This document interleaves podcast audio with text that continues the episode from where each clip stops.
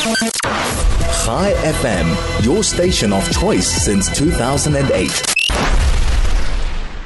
Right, well, continuing in the strange world of uh, politics. We are joined this morning by James Marlow. He's a former political consultant to the Prime Minister's office, the Foreign Ministry in Jerusalem. He's also an Israel analyst. And of course, uh, we wanted to get his views on the comments made by the United States Secretary of State Antony Blinken about October the 7th, uh, making some strange comments about whether the should, uh, what the should entitle Israel two uh, very, very uh, interesting comments. Which audience exactly is he playing to? Well, let's find out. James Marlow, very good morning to you. Thank you for joining us. How are you? Good morning, Howard. So, uh, thank you for joining us here in South Africa on the uh, on the morning mayhem. We wanted to get your view because uh, obviously Antony Blinken has been a tremendous and significant part of these events since October the 7th. His support has been very, very positive. But every now and then we see him moving in a direction that we wonder uh, how consistent it is, why he's doing so. Give us your thoughts in general as to his performance during this time. Wow, that's an enormous question to start off with, Howard. Uh, not quite sure where to go. I mean, obviously, politics plays a role in this, as mm-hmm. you can imagine. You're coming up to a general election. Uh, that's the same in some European countries, also in the United Kingdom.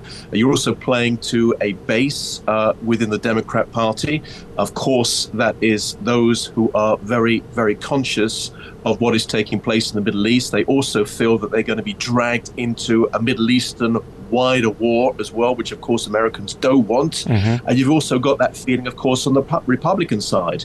So as a politician, I would, and I'm not a politician, but as one would think that you've got to play to many of those sides on different days. Mm. But I, I, can tell you what's really taking place, as they say, tachlis. Great. Um, in terms of what I believe the mm, subject mm. is that you're discussing, uh, and that is the very, very difficult decision that the Israeli government have to make in real circumstances, not just politics, uh, but literally life or death, defending yeah. their own country, defending their ability to literally continue to exist because the decision that the Israeli government had to make yesterday was whether to give Hamas a full victory whereby that they can come back and do this again in six months' time, a year's time, two years' time. And I even heard somebody say yesterday, somebody who used to work very closely with the Prime Minister and in government circles, that if that was allowed to happen, there may no longer be an Israel in 10 or 15 years' time because every single Islamic group, whether it be Shiite or Sunni, will obviously take the advantage of attacking Israel in some form or another and keep doing it to the point that eventually Israel falls. Mm, mm. So you're based, uh, you're, you're confronted with that decision to get out 136 hostages, 132 from October the 7th, plus four that have been there for many, many years beforehand. Of course, um, the uh, IDF have already informed at least, I think it's 32 or 33 families that their loved ones have been executed, have been, are dead, have been killed. That's at least. And so you've got the opportunity to take them out but in the words of President Biden, and let me just look down and get his quote Hamas demands are a bit over the top. Mm, mm. And what did they ask for? Well, they wanted to release the hostages over a four and a half month period. That's number one. They wanted a complete withdrawal from all the IDF uh, forces out of Gaza. Number three is they wanted to stay in power. Number four is they wanted the release of uh, we were told at least 1,500 prisoners, and some of them are really bad prisoners, blood on their hands and responsible for some atrocious murders. And then, of course, they wanted money coming in to rebuild God. In other words, right back to October the 6th. And of course, Israel can't do that. And it's mm. really, really hard because the families is crying out, saying, please, at any price, get our get our families out, get our sons and daughters and fathers and mothers and, and sisters, please take them out. And this is a really, really hard decision for the government to make. But you, you cannot give in to Hamas because Israel obviously has to focus on its future and those citizens inside the country, which is more than 10 million. A very, very difficult, very difficult situation indeed, as you've as you've described very, very well. Could Israel have done anything different? And I'm not talking about prior to October the 7th, because that's a whole different conversation about a, the system failure.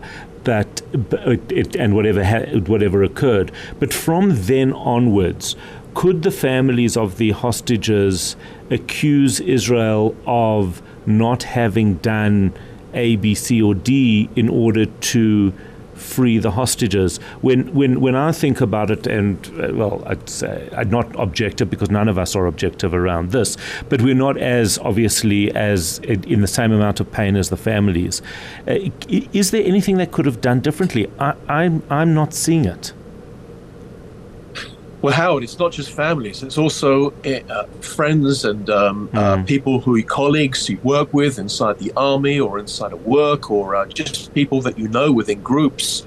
Uh, as you know, Israel is a very, very small hmm. country. Mm. 10 million is the population, and it's very, very difficult these days to be able to find just one person who does not know of somebody who's been killed or injured uh, either in Gaza or in the north, or um, somebody's got family members mm, who've been mm. injured. Um, of course, the hostage situation from the south. Um, so uh, uh, it's. It, it, you know, there are no words to be able to describe the difficulty. Uh, naturally, and I, I don't know how I would feel, or perhaps you would feel, if one of our sons or daughters or mothers or fathers mm. would be actually being held in Gaza after all of this time in underground tunnels in most cases, not all cases, because two of the freed hostages talked about that they were held above ground, mm, and mm. one of them said they were in an UNRWA house. So for UNRWA not to know anything about this is also a bit bizarre, but of course it's not true. Mm. Um, but um, in terms of being on the underground tunnels with very little food, with sexual abuse, with um, it's a uh, torment. No medication. It's a, it's, it's a, torment for anybody thinking about it. For uh, you know, especially in terms of family or friends or colleagues, as you say, uh, it, it is pure torment. So I get it. Unfortunately, there are very, very real decisions with very real consequences. Releasing fifteen hundred violent people. Uh, is is is pretty much an army. It's it's uh, it's 1,500 people are capable of inflicting massive amount of damage on, as you said, a very small country, uh, they, I, I can't imagine that that is a decision that Israel could possibly make. Right. But if I can tell you the, the positive side of things, I mean, uh, listening to the Prime Minister's speech last night to the nation in Hebrew, and then he repeated it in English mm-hmm. for the media. And you can actually see that on, a, um, on various tweets. And in fact, I retweeted it just a short while ago on the X platform. and that is that we would never have got these hostages out had Israeli troops not gone into Gaza. Many people said you should not go into Gaza, oh, let's negotiate. Mm, but Israel mm. went straight to Gaza. They've taken the entire north of Gaza. There is still some fire inside of Gaza City and in the center. Uh, Khan Yunis is pretty much under control of the IDF, but still there is major pockets of fire. Uh, the Israelis are now moving south to Rafah, which they've been told don't do, but of course that is where the Hamas leadership is believed to be, along with many of the hostages. So these, the IDF literally has control to a certain degree of the entire Gaza Strip. Now, to some people, that might not seem that much because from the south to the north is only 33 miles in its entirety. Mm. But if you talk about the underground tunnels, and in some yeah. cases they're going down six levels. So it's really difficult to get there. And the Americans couldn't even do this when they were inside of Iraq, when they were fighting much, much smaller areas, much, much smaller forces. And the Prime Minister said last week there's more, sorry, last night, mm-hmm. that there's more than 20,000 uh, Hamas fighters that are either being killed or captured. Um, according to the IDF, and I've been keeping numbers because mm-hmm. they say uh, two dozen killed here, two dozen killed mm-hmm. there, mm. up to a hundred over this weekend. So I've been keeping the numbers, and it's around 14,000. 14,000 Hamas fighters of around eight or 900, uh, plus eight or 900, who've been captured. And some of those, Incredible. of course, included um, going back to October the 7th. So, I mean, the Hamas fighting force is definitely going down, and Hamas are hurting. That's why they are. Well, that's also why they're looking. For some sure. We do need. Um, we do need to leave it. Uh, give up. Absolutely. James Marlow, thank you. Fascinating conversation. We do need to leave it there. It is about to go nine o'clock. That means I'm out of studio. James Marlow is a former uh, political consultant to the Prime Minister's office, Foreign Ministry in Jerusalem. He's an Israel analyst. He joined us this morning to give us some context, some perspective around the, uh, the comments made by Antony Blinken and the future of negotiations.